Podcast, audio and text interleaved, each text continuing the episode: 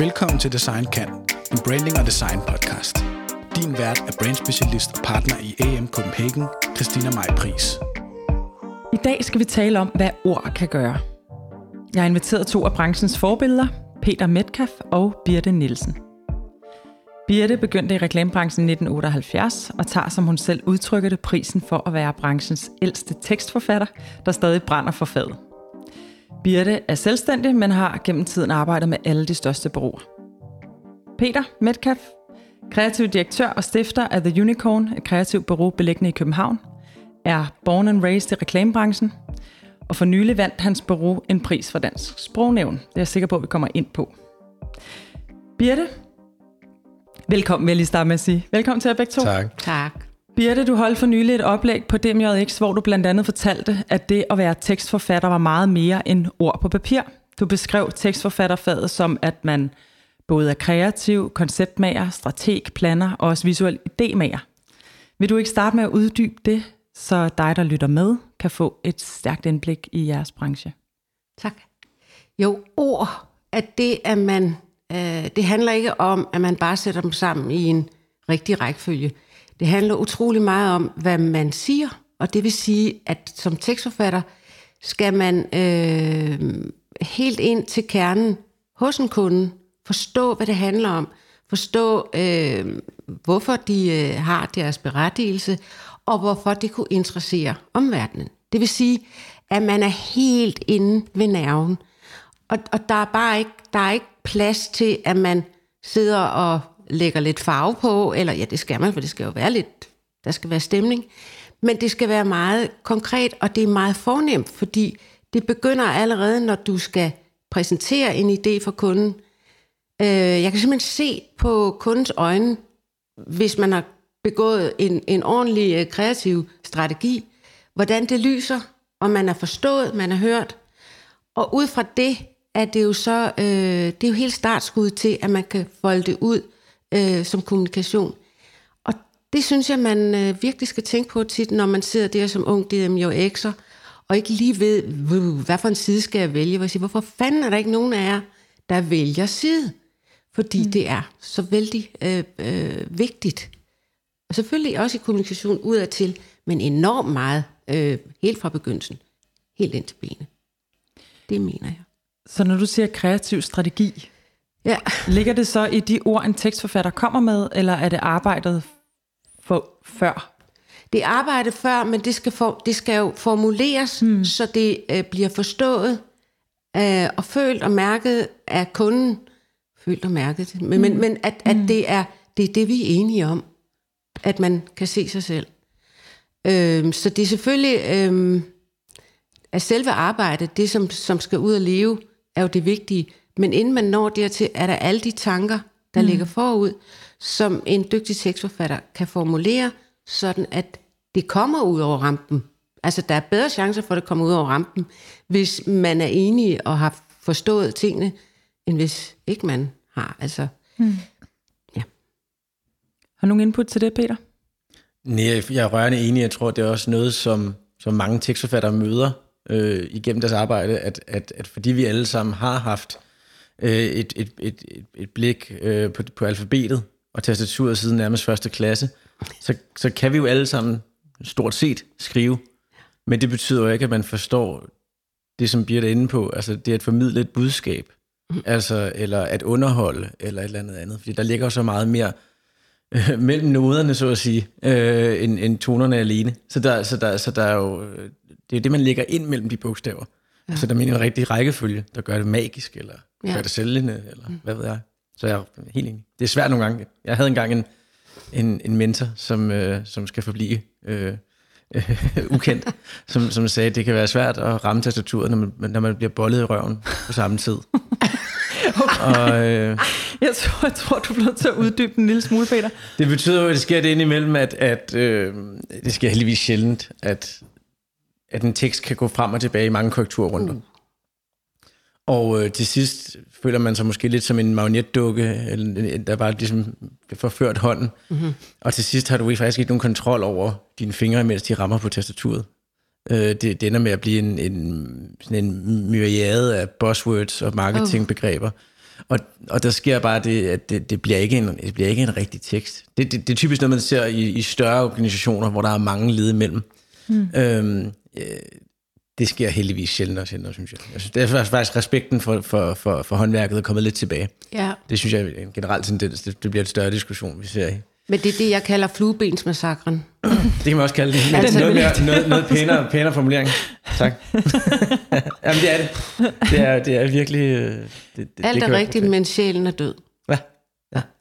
Øhm, det leder mig lidt til et spørgsmål, der handler om, øh, hvor, er, hvor bliver man ligesom uddannet i det her henne? Altså, hvor, øh, hvordan kommer man i gang som tekstforfatter? Og det, det er jo helt tilbage til jeres begyndelse. Jeg ved dig, Birte, du var jo du havde jo den her unikke mulighed, at der var blevet lavet en uddannelse inde i sådan et lille bitte vindue øh, på meget kort tid, hvor 300 ansøgte, og fire fik plads, var det sådan? Vi blev otte i alt, Okay. men, men øh, ja, Og det var bureauer, der havde lavet det, det i var bureauer, der var samarbejde? gået sammen, ja, og som havde øh, aftalt sådan, øh, vi var et halvt år på hver bureau, samtidig med, at vi modtog øh, teoretisk undervisning. Øh, så det var jo fire forskellige lærere, vi fik, og så en hel masse eksterne. Og Dan Tyrell var en af dem? Ja, Fantastisk. Nej. Og det var i 1978? Ja. Okay. fra 78 til 80. Hvorfor, hvorfor, blev det, hvorfor fortsatte det ikke? Hvorfor er der ikke nogen uddannelse inden for øh, tekstforfatterfaget? Jeg ved, der er aftenskole, tekstlinjen, men hvorfor er, findes der ikke specifikke uddannelser Jeg fokuseret på det? ikke. Forstår det ikke. Altså det, I forstår det simpelthen ikke? Altså, der er Nej. ikke, øh, Nej, altså, det er ikke noget, der bliver drøftet på... Jeg, ved, jeg tror måske, det er et produkt af, at, at et, man, der, man ved det ikke. Altså, man ved ikke, at når man kan blive tekstforfatter i en, i en, i en reklame- eller kommunikationsbranche. Og øh, derudover så kan det også måske være, at reklamebranchen har stadig lidt et øh, mindreværkskompleks i sig selv, og er dårlig til at sige, at det egentlig er ret fedt. Øh, det vi laver er sjovt, det vi laver er spændende, det vi laver. Men der er der masser af kreative direktører, som er tekstforfattere nu. Der må der, være- altså, der må der være masser Jamen af... det betyder jo så også, at der er en, i den anden ende, at der er en, i den yngre generation, er der ikke er der, er, er der ikke tekstforfattere, fordi Nej. de, de, de, vi er en uddøende race på mange måder. Ikke? Okay, så I en uddøende race, som faktisk nærmest aldrig er blevet uddannet. Altså, som, Ja. som aldrig har haft... Det øh, er jo et dårligt kår for Så når I siger det der med at, at, at håndværket, altså det håndværksmæssige, så ja. hvor kommer det fra? Er det noget, I internt ligesom har lavet nogle, nogle regler på tværs af bureauer, eller hvad, hvad, hvad er det håndværksmæssigt? Jeg tror, jeg, jeg, det er et super, super spændende øh, spørgsmål.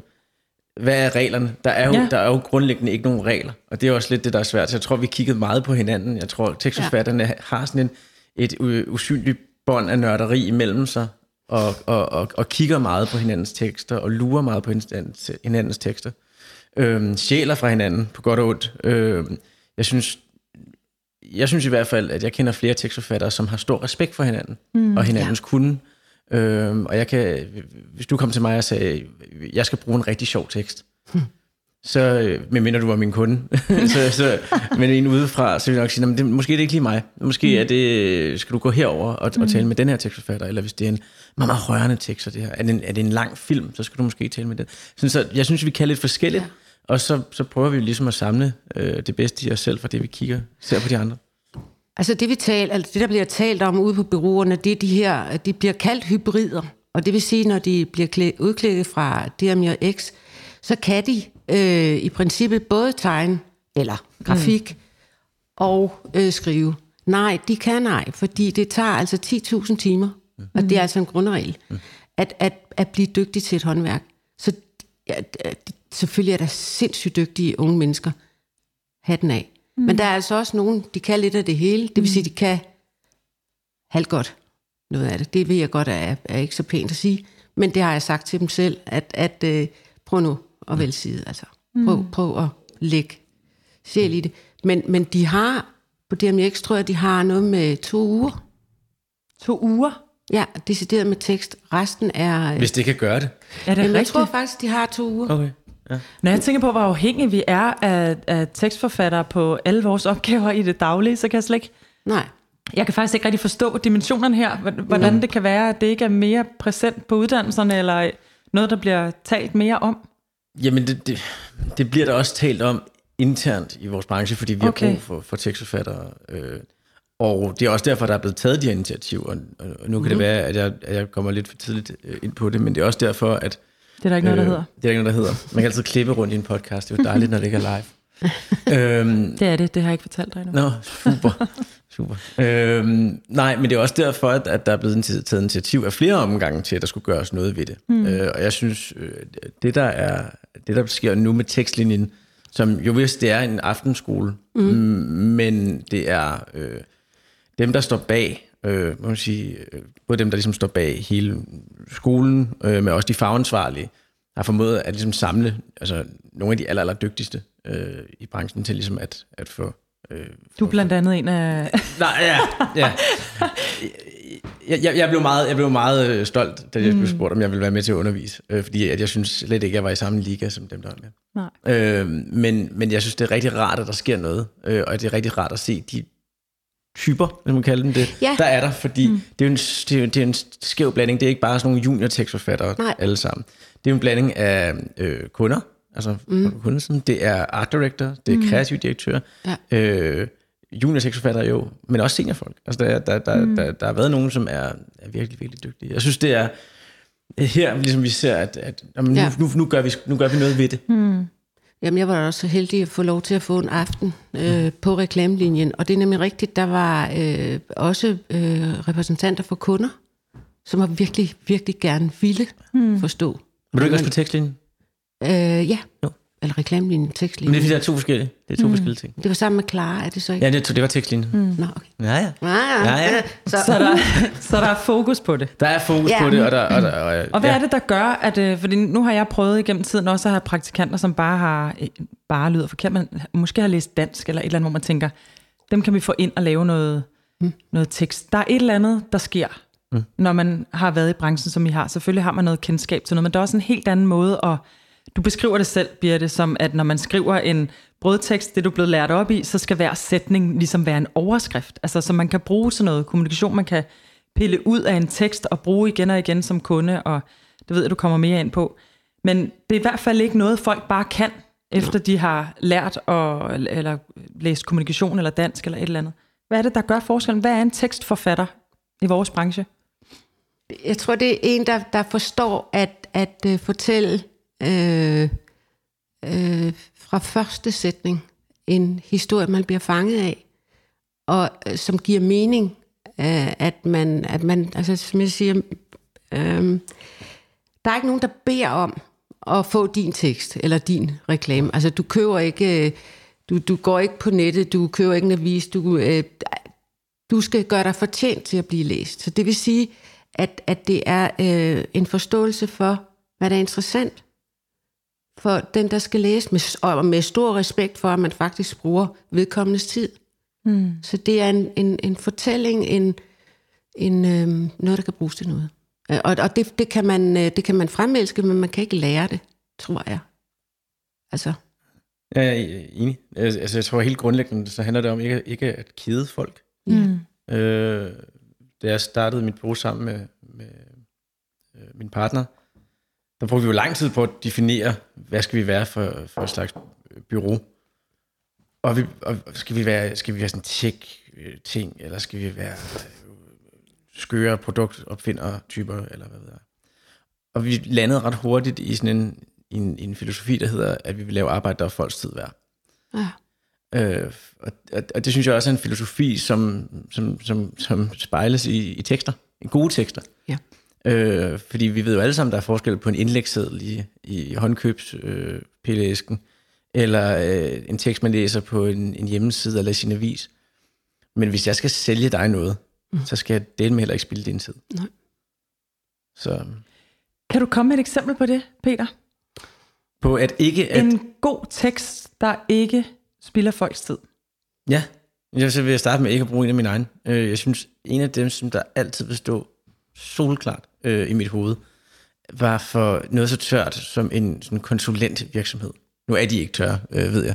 Men nogen, der hedder, jeg mener, det var dem, der hed Implement, eller hedder Implement. Og der, lavede, øh, der blev lavet en overskrift øh, til dem, jeg tror, det var en annonce, det er sådan set også underordnet, hvor der stod, du skal være intelligent, selvstændig og trofast og du må ikke være en golden retriever.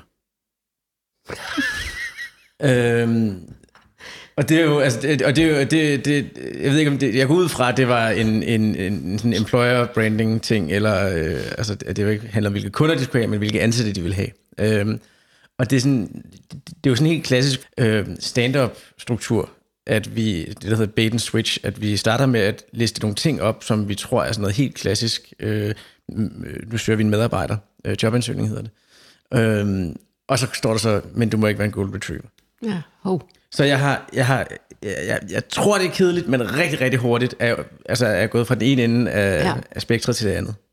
Øh, Det synes jeg er et, er et fremragende eksempel på meget, meget, meget få ord. At underholde mig.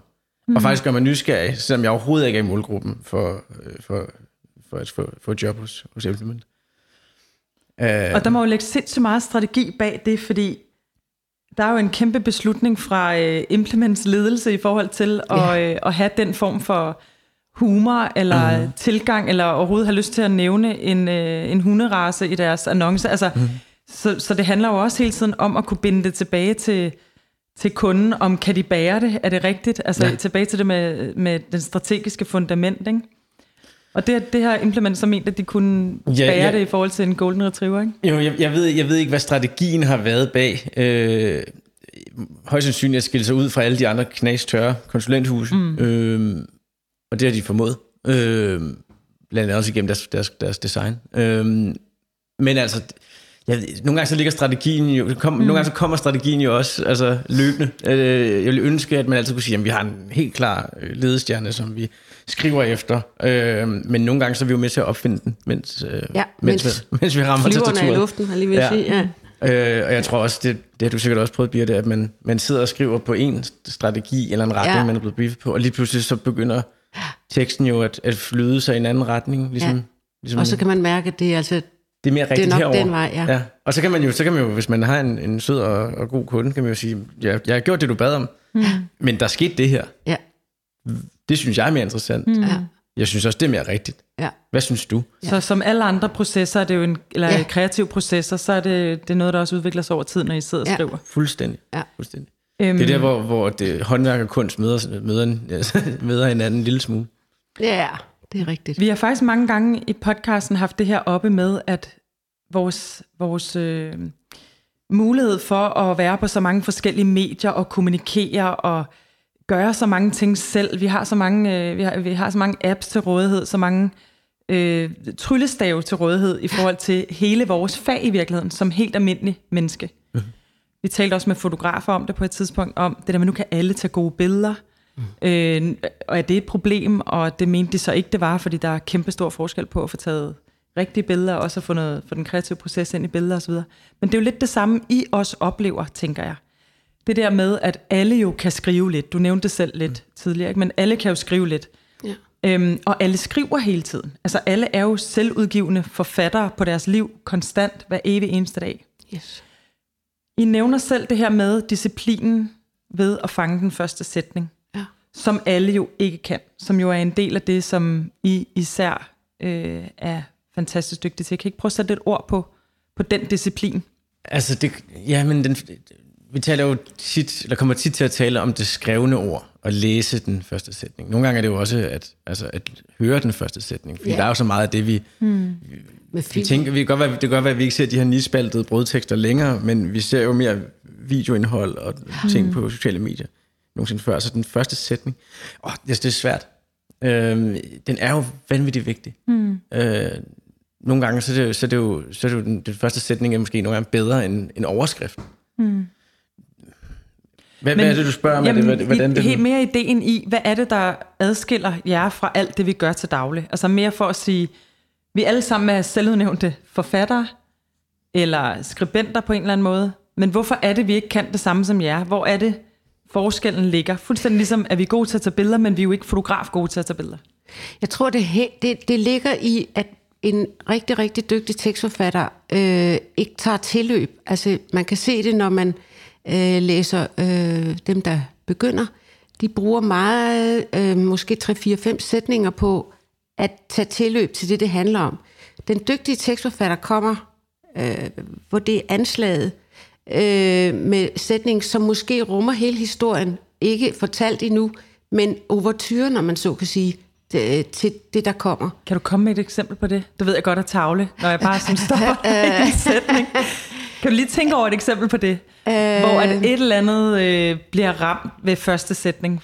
Det kan også være et eller andet, du har med, som du kan læse op, men et eller andet, som på en eller anden måde øh, fanger det her med, at vi ikke øh... vælger en masse ord, inden vi går i gang med, med hvad vi i virkeligheden gerne vil fortælle. Hvad kan jeg sige? Jeg kan, altså, jeg kan komme, Kan du ikke? jeg kan komme, nej, jeg kan komme med, et, mens, du, leder. mens du leder, ja. så kan jeg komme med et eksempel på det første modsatte, men som har Ja. samme effekt. Som var en af, øh, en af dem, som jeg også har set meget op til, da jeg startede. Øh, en tekstforfatter, der, der, hedder, der hedder Claus Walter. Nå, ja. øh, som jo er indbegrebet af tweet og jazz. Øh, jeg tror aldrig, jeg har talt med manden, men jeg har set så meget op til ham og læst så mange af hans tekster. Og har skrevet, blev, blev især kendt for sine for sin Volkswagen-tekster. Og han skrev engang en, en annonce, øh, som hedder Polo, hvis du grundlæggende ikke interesserer dig for biler. Og skrevet en brødtekst, ret lang, efter moderne standarder, som overhovedet ikke nævner det øh, noget som helst om poloen. Det er en lang overture, et langt tilløb, Ja. øh, hvor Men- man sidder men og tænker, hvad er hvor søren, hvad, søren, hvad søren, hvad, kender den godt. og det handler egentlig bare om, at det her, det handler ikke om biler, det handler om, at du har en hverdag, der skal til at fungere, og der skal hænge sammen. Ja. Og du skal hente unger, og du skal ikke komme for sent til møde, og du skal også hen til, til middag øh, hos svigermor, og du skal også huske at købe blomster på vejen. Så det er egentlig hele det liv, der er omkring bilen. Ja. Så det er egentlig, det, det er fuldstændig modsatte, det her med, at man, man, man bruger rigtig meget tid på at tale om, om alt det, det ikke er. Øhm, altså det er ikke, det er ikke ABS-bremser, og det er ikke vinduesviskerne, det er ikke øh, Bluetooth-radio. Men alligevel er underholdende, og jeg bliver nysgerrig, når der står en overskrift for dig, der helt grundlæggende ikke interesserer dig for biler, mm. i, altså for et kæmpestort brand som Volkswagen. Det er jo smukt. Ja, det er, den var, jamen, jeg kan godt huske Og modigt. Ekstremt muligt. Ja. Og, og der er ikke engang et billede af bilen, så jeg husker. Der, der er en børnetegning. Det er rigtigt. Øhm, Det er fuldstændig rigtigt. Hvor er det fedt. Det er vildt. Ja, og nu aner jeg faktisk ikke, om det er Claus Valler, der har skrevet Det er. Kan, det er, okay. Ja. det er det. Kunne være, det var en, en Han var, praktikant nej, for nej, han var Som, folkevognsguruen. ja, ja, jeg ved det. Jeg ved det. Über alles. Det var han. Er du, har du et eksempel, Birte? I det, altså, nu kaster jeg mig ud i det. Men altså, Det er godt, fordi vi kommer øhm, til at læse nogle forskellige ting højt, så ja, du tager altså, ligesom jeg har, øh, øh, og det er faktisk øh, til grundfortællinger, men øh, det er jo så dem, der er blevet foldet ud senere, det kommer vi til. Det kan være, at vi lige skal nævne, hvad en grundfortælling, eller kernefortælling, eller at kært barn har mange Ja. navne, men hvad er det? Hvad er en grundfortælling? Jamen, Vi er begge to meget interesserede i den gebet, Ja. øh, så, og vi, jeg tror, vi gør det på forskellige måder, men det er dejligt, at, at den passion også findes hos dig. Jamen det er, jeg kalder det et aftaledokument, altså hvor man øh, ud fra en strategi øh, laver et dokument, en fortælling om, hvad, øh, hvem er vi, altså kunden, hvad står vi for, øh, hvor vil vi hen, og hvad for en tonalitet gør vi det i. Så det bliver sådan, det, det, det du tager, du, du både internt kigger på, øh, når man skal lige vurdere, hvem er vi, eller vi lige sige, hvor, hvor skal vi, sådan, hvor skal mm. vi hen? Og så også øh, bruger den i kommunikationen, fordi du nærmest, ja, det er i hvert fald det, jeg prøver at arbejde på, kan gå ind og tage sætningerne, ikke alle, men stort set, eller mange mm. af dem i hvert fald, og folde dem ud øh, i kommunikation. Mm. Så vi altid, altså når jeg kalder det et aftaledokument, så er det fordi, så vi altid, kunden og, og, og mig, ved, hvad, hvad det her, hvad vi skal, og hvordan vi lyder. Så det er på en måde sådan en bouillon-terning af tone of voice. Også. Det er det, og indhold, altså, og Ja. holdning, og øhm, Så det kunne være Irma, der skulle starte et, øh, øh, en eller anden, et eller andet nyt brand under sig. Og de siger, at det her nye brand skal emme lidt af Irma, men det være lidt sit eget. Så vil man lave en kernefortælling omkring det, man så kunne bruge på... ja, det, det gør man så mm. ikke så tit. Det, det er som regel... Jeg ved, du arbejder meget for Irma, ikke? Jamen, det gør jeg stadigvæk. Ja, okay. Stationer. Ja, ja det, det, det, kan, det kan det sagtens være. Det, det, det er typisk lidt mere på, på et overordnet mm. brandniveau. Men man kan sagtens lave det på produktniveau. Så en også. virksomhed, som gerne vil være sikker på, at, øh, at de løfter i flok og er enige om Ja. den samme retning. Ja, det er typisk, enten er det en, en ny virksomhed, der skal have defineret sig selv fra start af, mm. øh, eller også er det en virksomhed, som er blevet så stor, at den måske har glemt lidt, hvad den er. Ja. Øh, og det, det, det, så kan det være godt lige at genbesøge sin kernefortælling. Nogle gange skal man jo altså, genopfinde den dybe tallerken, og så skal man sige forfra. Hvor lang Andre er en gange- kernefortælling? Ja, det, øh, for guds skyld, øh, så kort som muligt. Ja. Fordi jeg synes tit, det der, men jeg har hørt nogle kernefortællinger og læst nogle kernefortællinger, hvor der er blevet lagt mere vægt på fortælling mm. end kerne. Okay. Det vil sige, det bliver bare en lang opremsning af, hvad man kan, og hvornår man startede, og siden dengang, og der var sådan, sådan og sådan. Så og det er er ikke du et historisk ked- dokument? Nej. Nej, det er det i hvert fald ikke, Nej. men, men, men det er meget, altså jeg tror nok reglen, tommelfingerreglen er, det må være 200 ord. Mm. Den, den overskrider jeg så nogle gange. sidder, sidder der med, med et leksikon foran Ja, dig. ja. Nej. Nej, det er, øh, men, det, men, det, men det er ekstremt brugbart, fordi den kan Ja. være springbrættet både til sige, en intern forankring, men også en Ja. ekstern forankring. Yes. Og det, det, det, en kernefortælling er, er uhyre vigtig, også når man skal gå ud og tale om sig selv. Så man ikke går i gang med at tale om, jamen jo, vi vil alle sammen gerne redde verden, men hvorfor skal min for- virksomhed for eksempel Ja. redde verden? Jamen, hvor, hvad har jeg i mig, i, mit, i, min, min DNA, der gør, at jeg, der berettiger mig til at sige det, jeg gerne vil sige? Nu har jeg været med til mange af de her møder, hvor at vi præsenterer kernefortællingen. Ja. Og blandt andet sammen med dig, Peter, hvor du har haft læst dem op. Ja. Og det har jo været lidt en oplevelse, det har jeg også sagt til dig bagefter, det der med, at øh, i de fleste tilfælde, når den virkelig rammer, og man ser kunden sådan, øh, Ja. Ah, okay, altså, og det bliver nærmest sådan, de får lyst til lige at tørre en tår væk, sådan, Ja. det er også, det, Ja. det, altså kan kende sig selv og mærke sig selv, og får sådan en ny tiltro til, at det er den rigtige retning, og vi er enige, og det, så når du siger aftaledokument, så giver det jo super god mening, Birte. Ja, men det er også det, det, det jeg føler, at, at det lykkes for mig nogle mm. gange. Har du et eksempel? Jamen altså, nu sidder jeg her, og nu sagde jeg kægt første sætning. Øhm, Det behøver det ikke at være. nej, men det, men det er fordi, det, det er anslaget. Altså, jeg har i grundfortællingen for Danmarks Østers Festival, Danmarks Østers Festival. yes, mm-hmm. som desværre er blevet aflyst, men den kommer næste år. Men der er indledningen, de har været her længe før, vi fik kniv og korn. De er båret på historiske vinger og tidevandets mytiske fortællinger. Så er vi i gang. Så er vi i gang. Ja, fedt. Ja. Og det er en kernefortælling til deres... Den, ja, det er Ja. det, hvor man så øh, kommer... Altså, det... Altså, altså, lidt det historiske over til det nuværende, altså det er UNESCO's verdensarv for eksempel, mm. og ned til, hvad er Østersfestivalen? Som så munder ud i en øh, payoff, eller hvad kan man sige, det temaet, der hedder en gastronomisk perle i verdensklasse. Wow. Som du også har skrevet. Fedt. Ja, og det er fordi... En ja. gastronomisk perle i verdensklasse. Ligesom dig. Ja, Nej, det var sødt. sagt. Haps. I er alt for glade for hinanden. I er virkelig store fans, det er fedt. Ja. Jeg har aldrig oplevet at invitere nogen ind, hvor I blev så glade begge to. Men igen, der, jeg tror, det er tilbage. Nu, nu, nu, nu, nu ved jeg, at du ikke kun fagligt, det bliver det også et fantastisk menneske, men, men, men øh, altså, igen, jeg tror, det er tilbage lidt til det her mm, bånd, der er mellem, mm. mellem tekst og respekten, Og Respekt, altså, jeg, som jeg også sagde til min kæreste, inden jeg gik i dag, det er så dejligt, at det er Peter, fordi jeg kan så godt lide ham, og han er så stjernedygtig. Og derfor er man i godt selskab. Fordi det, det, det ville være altså, lidt svært, hvis jeg sad sammen med en, som jeg ikke synes var specielt dygtig. Ja. Men, men Birte, du har, har du ikke også givet Peter en pris på et tidspunkt? Jo, øh, jeg kan ikke huske, hvornår, men det er mange år siden, du fik Claus Fynbo legatet. Det var i, skal jeg tænke mig om, jeg tror, det var i 2012. Så det Ja. er vel 8, 8 år siden. Et legat for... Det er et legat, som hedder Claus Fynbo-legatet. Og Claus Fynbo øh, var øh, en hamrende dygtig art director. Ja. øh, benhård, øh, og som øh, i mange år var på Vibo Dukker Partners, øh, havde også sit eget bureau, der hed Agitator, tror jeg. Agitator, ja. Øhm, og han, han døde desværre af, af kræft. Øh, jeg nåede at arbejde med ham i et halvt års tid, mens han var syg. Øhm, han, på, de, på de seks måneder, der kom han med så mange guldkorn, jeg stadig har taget, taget med mig videre, øhm, som jeg lærte af, selvom han var art director, og jeg var tekstforfatter. Fordi han arbejdede med nogle gode nogle af slagsen, så han vidste godt, hvordan en tekst skulle skrues sammen. Oh yes. Nå, øhm, men da han døde, der lavede hans gode ven og tidligere partner, øh, og også en dygtig tekstforfatter, øh, Peter Bøje, øh, øh, han lavede et legat sammen med partners, øh, som blev uddelt til unge talenter. Og ikke kun mm. tekstforfattere, også Ja. øh, altså art directors og der er. Men nogen, der ligesom repræsenterede Claus Fynbos legater, mm. som var noget fanden i voldskred og noget håndværk. Ja. Der, der, øh, det, blev, det blev meget langt. Men, men der var jeg meget stolt over at modtage det.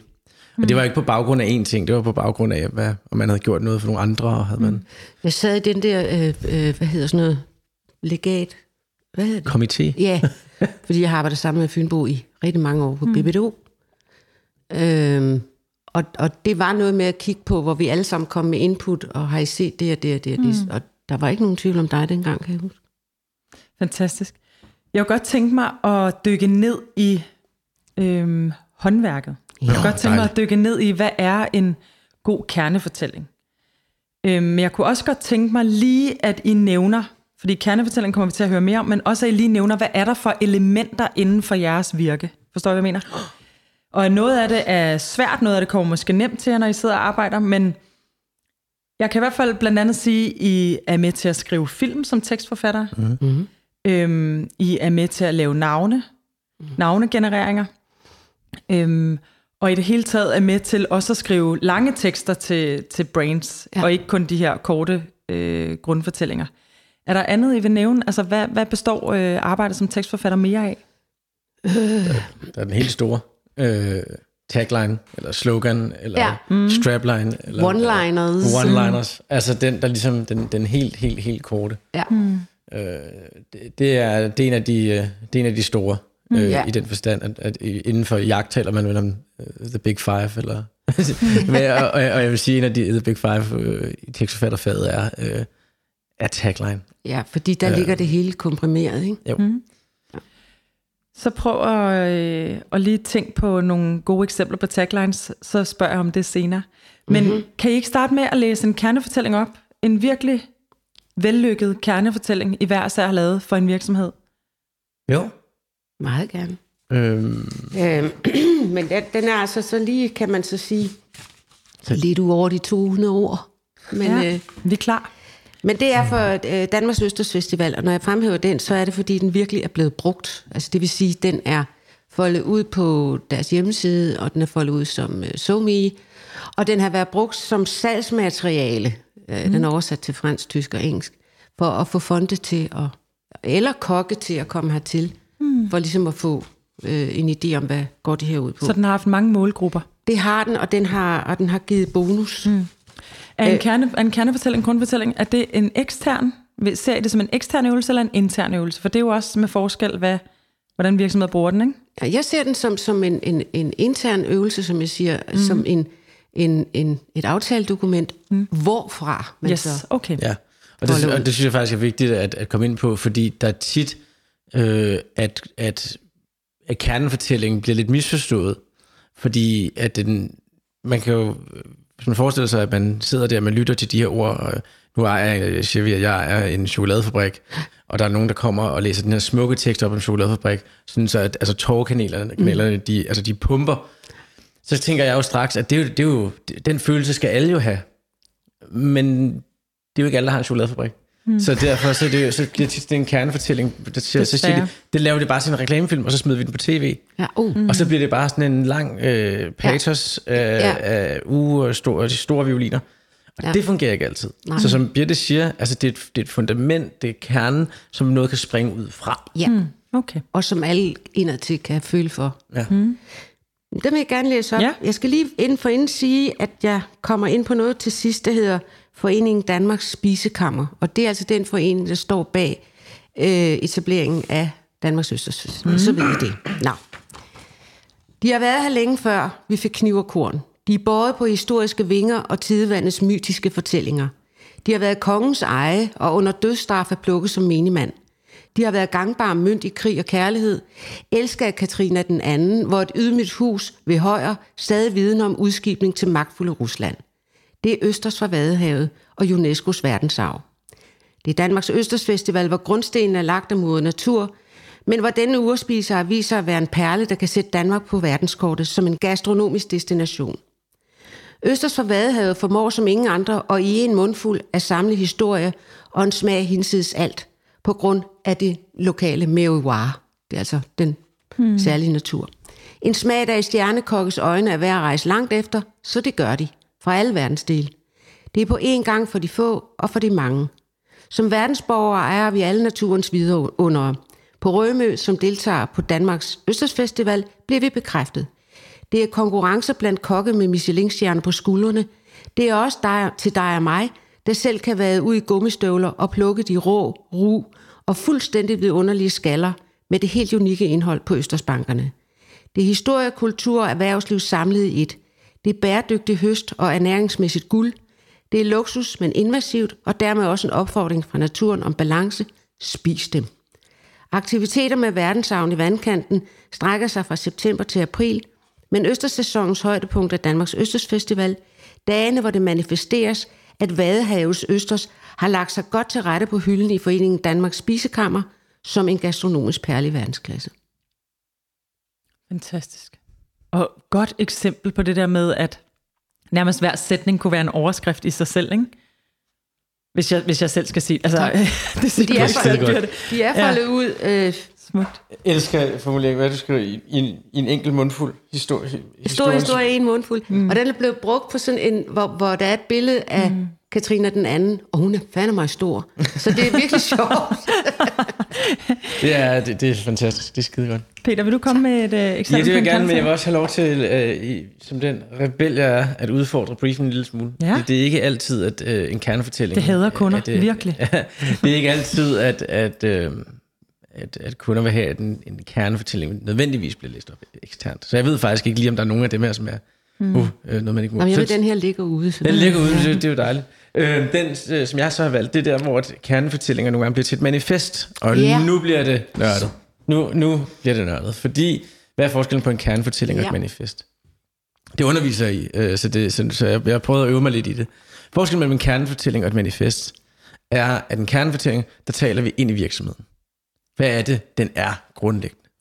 I et manifest, der tager vi lige et skridt op øh, på stigen, øh, eller tager vi lige et skridt op på stigen, øh, og prøver at forholde os til noget, der ligger lidt ud over det. Noget, der er lidt større end bare os selv. Ja, det er, Men så er det noget, som er, Ja. er relevant. Nogle gange så ser vi også nogle manifester, hvor vi er helt oppe i de tynde luftlag, hvor vi næsten ikke kan trække vejret på den dårlige måde. Hmm. Så Hvor det bliver for fluffy. det bliver for fluffy, mm. og det bliver for langt væk, og så står man der, og man taler om øh, in a world, mm. og, og sidste ende så er det vinduesvisker. Mm. Og det bliver sådan, Nå, hvad er det? Og hvorfor, hvorfor skulle jeg sige det, øh, høre om den der øh, troede rev? Øh, at det kommer meget langt væk, ikke? og at vi skal græde og føle mere for hinanden, og så bum her en vinduesvisk. Men, men et godt manifest, det er alligevel, hvor det er relevant, og hvor det er tæt på, på, på kernefortællingen. Så typisk så træder et manifest ud af en kernefortælling, mm. men hvor vi måske bare lige vil lidt mere, ja. øh, og kommer lidt tættere måske på forbrugeren. Og der, er det, der er det typisk her, hvor vi kan se noget, der kan, hurtigt kan blive til en, en film, eller noget, der, fordi det bliver lidt mere, øh, det kommer lidt tættere på, på dem, der skal lytte til det. Eller sådan. Mm. Så jeg har faktisk valgt at, øh, at læse en manifest op, mm. bare for at få noget kontrast ind. Ja. Og det er et manifest, som jeg lavede for øh, det juice-firma, som, øh, oh, ja. ja. som hedder Minute Maid. Og det lavede jeg i Paris, så det er hverken for at være øh, sippet eller snobbet, at jeg læser op på engelsk nu. Men det, det er fordi, jeg har arbejdet mange år i, i Frankrig. Øh, jeg, det havde været snobbet, hvis jeg læste den op på fransk. Det havde i hvert fald været Det er der, borderline jeg synes, jeg skal gøre. Det er bladet. øhm, og der var en klar strategi bag, og det handlede bare om, at jamen, øh, de lavede en økologisk juice, øh, og der er rigtig meget dårlig juice derude. Øhm, så, så vi havde en linje, der hed A Real Juice for a Real World. Mm. Og så tog vi udgangspunkt i den virkelige verden, som sgu ikke er så dejlig og skøn, som vi tit ser i reklamerne. Så den lyder sådan her. Here's to real mornings, to the alarm clocks that didn't ring, and all the snooze function malfunctions. The cold floors, cold showers, and even colder teenagers. To the lost keys and wet newspapers, stubborn hair and impatient pets. The no no nos and now now nows and the eternal wonder of kids breaking peace at 6:30 in the weekends. Why oh why? The hangovers, leftovers and stayovers. And to the cupboard door that wasn't there before. Ouch. Public transport that isn't transport. Puddles and poodles in the way. And yet, this is the natural wonder of another great and glorious day. Minute Maid, a real juice for a real world. Hvor er den fin. Det er for en god. Man ser billederne mm. for sig. Ja, det, er- det, det er i hvert fald også det, som har været øvelsen i den her. Ja. Det, var, det var jo noget, som man skulle gerne, gerne kunne, Ja. kunne hurtigt danse nogle billeder. Uanset mm. man læste den, eller så den som film, eller hørte Ja. Og den er jo også mode lidt som med polo. Mm. Altså det der med, at den taler Ja. omkring noget, og sætter Ja. en eller anden form for scene, Ja. ja. uden egentlig at fortælle, hvad det handler om. Ja. Og så, og så kan man sige, hvad fanden har det med en, en juice at gøre? Og så sige, men det skulle gerne være sådan, at i- midt i, midt i alt det her helvede, som morgener nogle gange er, at der er der bare et lille, et lille stykke natur, der kan stå på morgenbordet. Jamen, den danner kontrast til det, der er. Altså, det er jo, det er jo virkeligt, og Mm. derfor er det fedt. Har I andre eksempler, I gerne vil, øh, vil læse op nu? Jo, I forhold til... Øh, det kan være svært med kernefortællinger i et, i et auditivt medie, Men fordi det nævn- bliver langt. For eksempel taglines, eller, øh, Ja, eller sådan nogle boilerplates, ved jeg ikke, om jeg arbejder med, men, men det her med sådan mere øh, afkog af... Jeg tror, det som... Boilerplate er faktisk noget, som jeg først stødte på, da jeg mødte designbureauer. Det er den her Ja, ja, det relativt taler vi i korte, hvert fald meget. Ja, det er den, det er den korte Ja. ja. kernefortælling, og, Ja. ja. den, og den, øh, det, det, er også en disciplin i sig selv. Øhm, jeg synes, altså, øh, altså det der, øh, det er, jo, det er jo ikke svært at tale langt. Det er ikke svært at skrive langt. Det er jo Nej, svært, det er at, at, at komme- svært at ja. formulere sig kort og præcist. ja, Og der, der synes jeg, at, at- derfor synes jeg, at, at, at desto kortere, desto sværere. ja, Så taglines, overskrifter ja. og, og navne, mm. at er altså noget af det aller, aller sværeste. Ja. Har du... Øhm, Kan I lide det? elsker det, men jeg hader det. Ja. Det er- jeg er altid, jeg skal gå, åh, for det er jo fordi, at, det, det, at når man ved alt, hvad man skal vide, og man så sætter sig ned og skal konkretisere, så, og så bruge sig, hvor intuition så kommer ind som en hjælp, men jeg skal, mm. jeg skal stadigvæk til tilløb, før jeg sætter mig. Med et navn eller en tagline? Ja, men ikke så meget mere med en tagline. Altså navn, det kan jeg slet, det er virkelig svært. Men det, Hvad er det, der er så svært ved et navn? Det er der er så mange følelser involveret. ja. Øhm, og det er jo... Og, og der er jo... Navn bliver brugt til mange ting, øh, når, når vi får opgaven. Det kan være et navn på en virksomhed. Det kan være en helt ny virksomhed, der, der siger, vi, vi ved, hvad vi skal lave, men jeg ved ikke, hvad vi skal hedde. Eller vi ved, hvad vi skal hedde, at det er godt, det her navn. Og siger nej, det, det, Det skal I ikke hedde. det skal I ikke hedde. Nej. Det betyder noget helt andet på et andet sprog. Ja. Øhm, eller, eller sådan noget. Øhm, det er svært, fordi der er så mange følelser involveret, og det er svært, fordi det...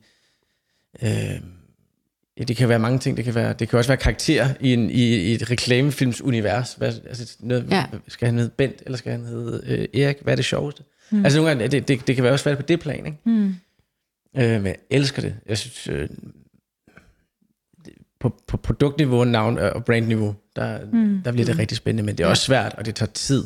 Ja. Øh, jeg mener, at da, da, øh, da Ørsted skiftede navn for Dong, der mener jeg, de var 5.000 navne igennem. Mm. ja. Øh, og det er jo lige før, at det er helt ordbogen. Ja, og så er det det der med, at til sidst skal der vælges, og så må man bruge maven. Altså, mm. altså når alt andet, alt hvad der er forkert, er, ja. sat væk. Altså, det er skidesvært. Og det kan også være svært at sælge, fordi hvis jeg skal sælge Ja. dig min mavefornemmelse, så Ja. kræver det lidt forståelse, hvad- hvorfor Prøv den at komme med rumler. nogle gode eksempler på nogle navne, jeg lavet. Jeg har ikke, tror jeg, nogen gode eksempler på navne. Jeg har taglines, men jeg har ikke... øh, Så kom med nogle taglines. Jeg sad på, øh, på Republika sammen med en art director, der hedder Torbjørn Ager, og vi fik den rigtig dejlige opgave, at vi skulle øh, lave en intern kampagne i Coop, op til, at de skulle ISO-certificeres, mm. det vil sige energimærkes. Og så alle, og det kræver, at alle medarbejdere er involveret. Så øh, vi lavede sådan noget, noget sjovt, noget med noget, nogle dyr og sådan noget, men vi lavede også en øh, tagline, der hed, god energi skal bruges på hinanden, resten skruer vi ned for. Fedt. Og så lavede vi en anden i forbindelse med noget affaldssortering, hvor de også skulle, også noget in, internt, der hed, affald er noget, vi sorterer, ellers er det miljøet, der tager skraldet. Mm. Fedt. Det er sådan, øh, Det er noget, folk hurtigt forstår. ja, altså vi havde sådan en, også en kampagne, der hed, hvor vi ville have folk til at spise, det var så eksternt, altså folk til at spise mere grønt. Og den, blev, øh, den øh, røg ud i butikkerne lige i januar, hvor alle jo skal på slankkur. Altså nu. Den hed øh, Gå op i vægt, og så spise 200 gram grønt mere om dagen. Ja, okay. Den kan jeg faktisk godt huske. Fantastisk. øh, et, taglines. øh, Jeg har et navn. navn, et navn Ja. som jeg er særlig stolt af, øh, og som er min, min, min egen baby. Øh, altså ikke, ikke, ikke valgt derhjemme, men, men er... Det er du også stolt af. Ja, det var, at jeg fik den opgave, der var på det bureau, der hedder Anco, øhm, som var, at de skulle lancere alle de her DAB-kanaler tilbage i 2011-agtigt. Og øh, en af dem var en kanal, som skulle være der, hvor al den elektroniske musik og rockmusikken og den udefinerbare musik, øh, indien, øh, skulle bo. Øh, og der var alle de her P1, P2, P3, P4, det var i hvert fald P6. Øh, første tanke var, at den skulle hedde ikke P6, men PX, fordi den var udefinerbar. Det måtte den ikke hedde. Mm. Den ene, som jeg hed P6 Beat, fordi det var en afspejling af den type musik, der var, men også af ens hjerteslag. At folk, der er, det, som er her, er ekstremt nørdet og går ekstremt meget op i det og brænder for det. Øhm, og i den forbindelse var det jo så både navn, der skulle laves, men også en tagline. Øhm, og det blev så til øh, P6 Beat, mærkelyden. Ja. Og, din? ja. Mm. Øh, og den P6 er, jo, den er jo nærmest banal. Øh, og det kan virke nemt, når man bare læser det. Øh, men det var også en lang proces. Og det var, der var også virkelig, virkelig mange igennem. Øh, men det er jo... Jeg bliver stolt, når jeg hører det i radioen. Ja. Og Jeg bliver stolt, når, de, øh, når man ser... Øh, øh, altså, en stor kunstner, der holder et, et, et, et, flag op, hvor der står P6 Beat på, fordi de har taget, lagt det op på deres Instagram-kanal. Øh, kanal. så jeg gud, den, den er derude, ikke? Det er mig, der har lavet den. Den, den har jeg lavet. Det, det, det er sådan, folk spørger nogle gange, hvad, hvad det er med kreative mennesker, og siger, hvorfor er- laver vi det, vi laver? Siger, det er jo samme følelse, som, som når ens forældre tog den tegning, du har lavet, og satte det op på Ja. øh, køleskabet. Ja. Vi har bare et meget større køleskab. altså det er øh, at få det derude. Ikke? ja. Mm. Og så, det, så, så bliver man, så bliver man lidt, lidt stolt. Det tror jeg, øh, det, det, det, er nok den, det navn, som jeg er gladest for. Så har jeg også lavet nogle, nogle taglines, som ikke er, de er noget kortere end Birtes, og det ved jeg ikke, om det er et produkt af tiden, men jeg lavede et for Tak Højer, øh, som de kun kørte med kort vej, desværre. Øh, jeg ved ikke hvorfor, måske var det ikke godt nok. Som, som Tak Højer Uge, som Mm. var øh, I Am My Time, ja. og som, hvor alting gik stærkt, og det gjorde ureklamer også, og det var, der var biler og racerbiler ud over det hele. Der vendte vi blikket ind af og sige, men du er et produkt af den tid, du har på jorden. Mm. ja. Så jamen, få mest ud af den. Og så der hedder den jo bare, I am my time. Mm. Fire ord. Øhm, så Du kan også lige nævne øh, den her sprogpris, I lige har modtaget. Ja. Hvad er det, I har modtaget den for? Øh, den, vi modtog her for øh, en måneds tid siden øh, en sprogpris. Og der er jo, reklamebranchen er jo ikke bleg for at give sig selv priser. Øh, og det, jeg vil lyve, hvis jeg sagde, at det, at det kan jeg også godt lide. Mm. Men det kan også bare blive lidt voldsomt nogle gange, og der er mange af dem. Men Dansk Sprognævn har noget, der hedder øh, Sprogdagen, sammen med en masse andre øh, lettere højpandede, tweetbærende, øh, rullekrav iførte øh, mennesker. Og, og det er jo lidt sådan noget, som tekstforfatter godt kan lide. Det bliver noget snopperi. Men, øh, men, men øh, de har så det her sprogdagen, hvor de uddeler nogle sprogpriser øh, i forbindelse med kommunikation. Og en af dem gav de i år, jeg tror der var tre, gav de til den kampagne, vi har lavet for øh, Københavns Professionshøjskole. Øh, som er dem, der skal rekruttere alt fra lærere til sygeplejersker til øh, pædagoger og alt muligt. 23 forskellige uddannelser. Og der øh, fik vi prisen, for, fordi vi havde vendt retorikken om. At det handlede ikke om, hvad man bliver, men det handlede om, Hvem du hvem man blev. Så øh, vi lavede en kampagne, der hedder, det er ikke hvad du vil være, men hvem du vil være det for. Øh, og grebet var øh, ganske enkelt, at vi ikke viste sygeplejersker, lærere, og pædagoger og bioanalytikere, men vi viste de mennesker, man gør en forskel for. Mm. Øh, børn, vores ældre, de svageste, øh, døve, hvad ved jeg. Altså, alle, altså alle, alle forskellige typer mennesker. Og det, øh, det synes de var, var godt. Så vi fik den her sprogpris, og det, det gik jo lige ned i mm. den tekstforfatters hjerte. Ja, men det er da også fantastisk, altså, fordi det, jamen, det er både det, at det er sprogprisen, men også, at det kommer udefra. Ja. Mm. Som du siger, det er ikke øh, øh, kollegerne, det er simpelthen udefra. Det er da så fornemt. Men det skal heller ikke, altså det er ikke- ikke fordi, jeg tror, jeg er Knud Romer, eller noget. Det er, det, det, er, en, det er en ting, det giver til kommunikation. Mm. Øh, og sådan noget. det er også, det, det, jeg tror også, den, vi fik den hedder også, øh, altså det visuelle sprog, så mm. det er jo kombinationen af, af ordet Mm. med billeder, og sådan noget. så det er jo, det er jo det er, hvordan det spiller sammen.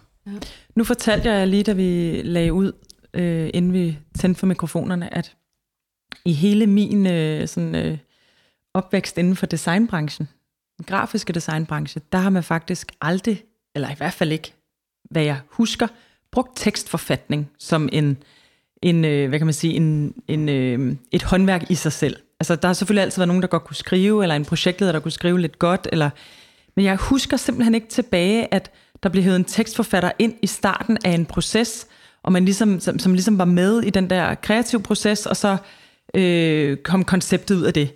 Jeg husker faktisk rigtig meget, når vi lavede websites eller annoncer eller et eller andet, så brugte vi rigtig meget lorem ipsum. Ja. så kom der nogen og fyldte det ud. ja, senere, ikke? Jo. Øhm, og efter jeg ligesom, det var også det, jeg sagde, efter jeg ligesom øh, sprang ud som selvstændig for, for syv år siden, så har det været, af en eller anden årsag, øh, var det i hvert fald begyndt at blomstre meget mere op i min del af branchen på det tidspunkt, og jeg kunne ikke forestille mig at lave et projekt uden at have, have hvad kan man sige, tekstdelen med os. Fordi jeg kan se, hvor meget det virker, at ting jo øh, ja, øh, er færdige, eller gennemtænkte, eller mm. ikke. Altså, fordi ord er lige så meget som, som de billeder, vi ser. Øhm, kan ikke sætte lidt ord på, hvor det er, I gerne vil være i en proces? Altså er det hele vejen igennem? For nu handler podcasten om design, eller den hedder Design mm. kan, ikke? Men hvad er det, tekst kan sammen med design? Hvordan vil I selv beskrive? Hvad er det, tekst kan sammen med øh, bevægelige øh, filmmedier? Eller hvad er det, tekst kan på en animation? Eller og hvor er det, I skal ind hen? Jeg har måske lidt svaret på det, men... Jeg vil, altså aller, aller helst med helt fra begyndelsen, øh, hvor briefen kommer fra kunden, og man så skal arbejde sig frem med planer og strategi og alt muligt. Øh, det, jeg synes, tekst gør sammen med, med det, det supplerer. Altså det er den, det er, når, når, når der kan selvfølgelig være, øh, at, at der er tekst alene, det er meget sjældent, så skal det skabe billeder. Men hvor det er sammen med, med enten film eller en grafik eller sådan noget, så skal det, så skal det, det, er faktisk en og en blive til tre. Mm. Altså hvor det, hvor det øh, underbygger og supplerer og skærper opmærksomheden, mm, fanger, involverer. Mm. Var det svar ja. på det spørgsmål? For mit eget vedkommende behøver jeg ikke at være med fra starten af. Jeg synes, det kommer an på opgaven. Mm. Hvis, hvis, øh, hvis der ligger en, en, en, en ret klar... Lad os, sige, lad os sige, at det er en, en... Nu ved jeg simpelthen ikke lige så meget om design, som du gør, men lad os nu sige, at det er, at vi skal forfriske øh, Carlsbergs logo. Og oh, ja. Oh, ja. Så behøver jeg ikke at være, være der. Nej, der kan nej, det være, så kan det sagtens være, så kan sige, at teksterne måske skal, skal have noget enkelhed. Ja. Hvis man er ude og skulle skabe et helt nyt brand for bunden, så kan det nok være en ret god idé at have en tekstforfatter ja. med.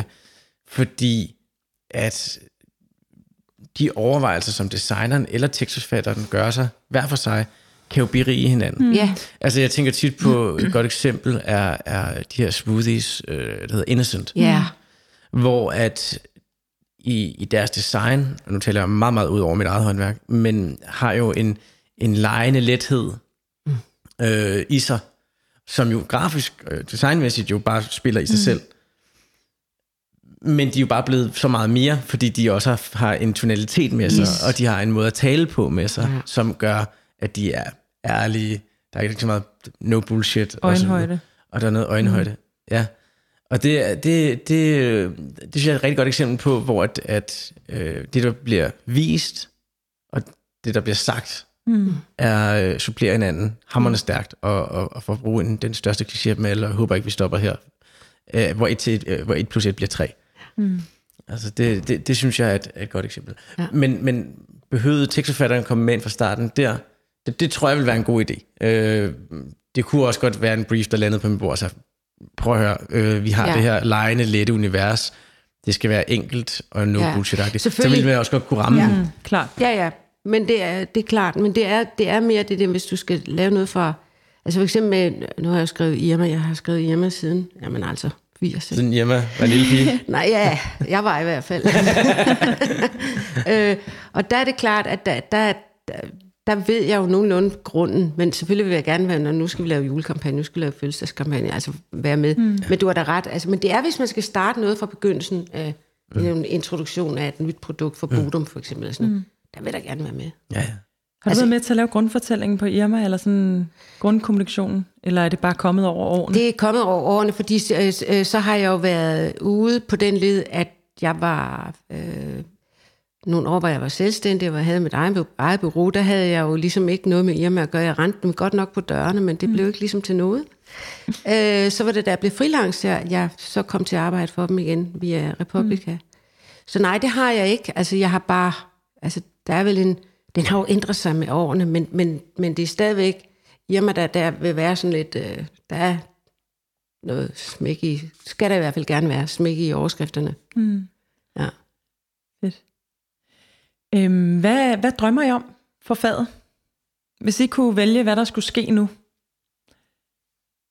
så I måske ikke behøvede at være den her øh, lidt lukkede klub, eller den her lidt øh, med det her usynlige bånd. Altså, hvad, hvad vil et opråb være? Fordi vi alle sammen er jo fuldstændig enige om, at øh, inden for design og reklame og nærmest alle andre øh, kreative fag, så, øh, så er tekstforfatning jo ultra vigtig.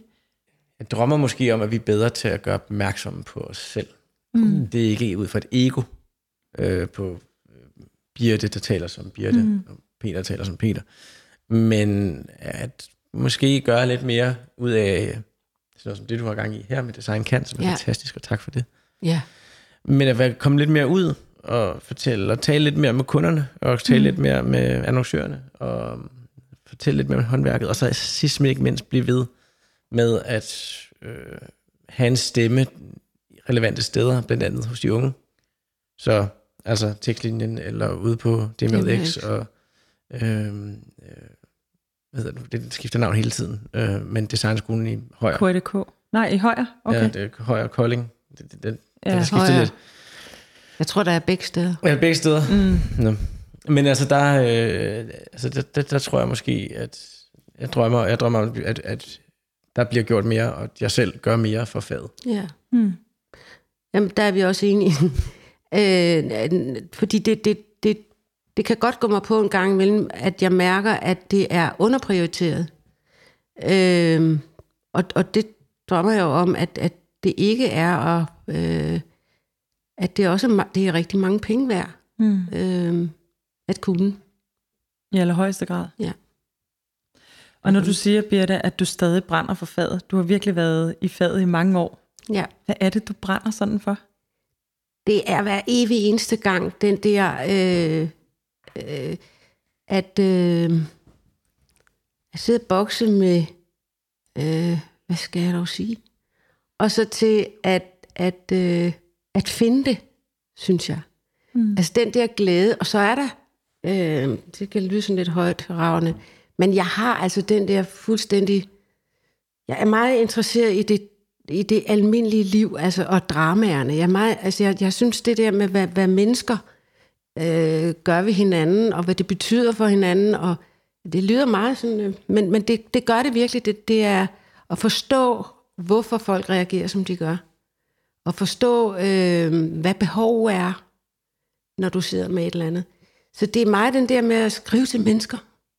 Mm. Er jeg, er, jeg, er, er, er optaget af, når det, når det så lykkes, så, så har man ja, en kortvarig glæde i maven, så kommer den, nå, hvad er så det næste Men det gang? der med at ramme noget, Ja, øh, med Ramme ord, folk. og så og, og være... Øh, og, og, og, og glæden over, når, og, og nogle gange ved jeg sgu ikke, hvor det kommer fra. Altså, når man har tænkt længe nok, og så kommer noget dumt, når man tænker, hvor fanden kom det fra? Mm. Men det er jo selvfølgelig, fordi man bliver ved med at sidde der. Mm. Eller går. Nogle gange går jeg også bare. Fuck. Og så øh, kommer det øh, på en eller anden led. Så det er den der øh, hele tiden glæden ved at, at, at ramme, hvis jeg gør det, og, og så fortælle noget mm. til mennesker. Det bliver lidt flusk, men det er ikke desto mindre sådan, det er. dejligt. Jeg tænker, man kan få lov til at leve af det.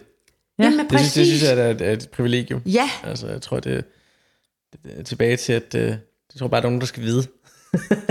Fordi, ja, at man rent faktisk kan sidde og bruge ord som puslespil og få det til at hænge sammen. ja.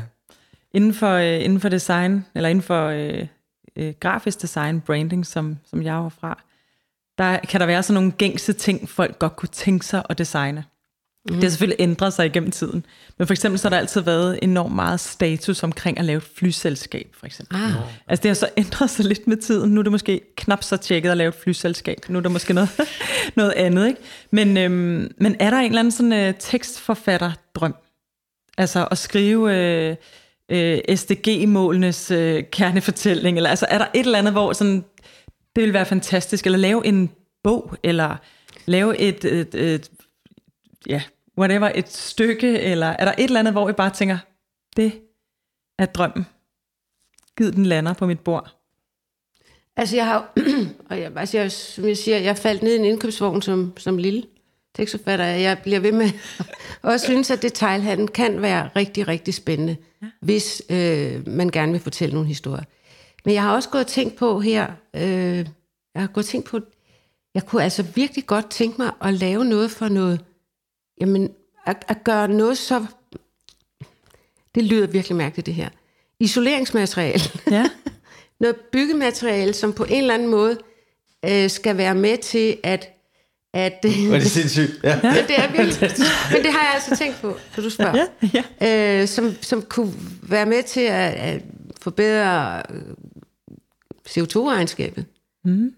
Altså, det kunne, men, men så skulle det altså være på den måde, hvor man fortæller hvorfor, Ja. og involvere, øh, og at det ikke blev på det, altså det ikke blev, du, nu skal du, mm. og det, men, men på den involverende måde, ja, ja, det er mærkeligt, men det kunne Men jeg er faktisk. det, det er simpelthen ned til sådan noget, øhm, igen, hverdag, Ja. relevant for helt almindelige mennesker, med noget, hvor ja, der det- kan gøres en der er forskel? jeg, eller? Altså, altså, jeg laver arbejder for Royal Copenhagen, jeg har arbejdet for Royal Copenhagen, jeg har arbejdet for, arbejder for FDB-møbler, og, og, og, og, og sådan nogle, øh, men, men det er også den der, øh, for, hvad betyder det? Det kan være, at jeg har en varmepumpe kunde til dig. Vil det kunne... Øh... Ja, ja, okay. hvis jeg må fortælle om den, hvis det ikke bare skal være for Ja, selvfølgelig, teknisk, selvfølgelig. tekniske tekster, mm, Ja. det er jeg ikke god til. Altså, Fantastisk. jamen, det er godt med hørelyd. Jeg kunne se, du sad sådan lidt bup, bup, bup, ved siden af Peter. men det, det gad fordi- du godt lige... Nej, men det, ja, det var godt, du startede med Birte. Jeg tror, jeg tror at grunden til, at jeg synes, det er svært, det er fordi, nu nævnte du, at men for, inden for grafisk design, så er flyselskaber. Men, men Det var det. Det var det. Var det. øhm, jeg tror for mit eget vedkommende, der, der har jeg altid drømt om at skrive for de brands, hvor jeg synes, der blev skrevet bedst. Det vil sige Ja. øh, Volkswagen, og det, og det er ikke kun Danmark, altså Volkswagen har siden de, altså ikke siden de startede, men siden de blev rigtig store i midten af 60'erne, bare haft en fantastisk tonalitet. Dem gad jeg godt skrive. Ja. Mm. Så var det, det Apotekerforeningen, øh, Ja. Frederik Prejser, der skrev vanvittigt smukke tekster til det. Så ville jeg gerne skrive dem. Øhm, så var der Irma-overskrifter. Hvem? Nå, det var dig.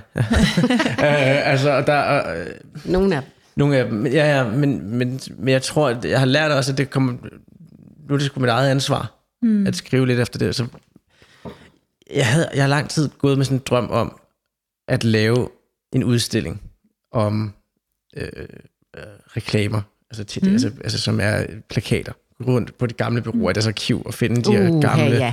altså at lave en, altså lave øh, en stor plakatsøjle, ikke? Mm. som man kan gå på opdagelse i. Men det Og er så sjovt, kom jeg for til at du, tænke på- du, du skriver også, eller du skrev til mig, at, øh, at da du var barn, optog du reklamer på VHS-bånd, ja. hvilket Ja. jeg synes er enormt sødt. Ja, Altså, og lidt- og og helt modsat, hvad jeg i hvert fald optog på VHS-bånd. Ja, ja, ja, jeg optog alt muligt på VHS-bånd. øh, det er en helt anden historie. Men, men øhm, nej, og så kom jeg til at tænke på, gud, hvor ville det være angstprovokerende at skulle skrive plakaterne, der reklamerede for den udstilling. Mm. Det vil være, det vil være, altså... Det er fordi, det ligger der. Ja, ja. Jo, men det gad jeg godt. Ja. Det gad jeg dele mig godt. Ja. Øh, og, og, og, skrive, og skrive det.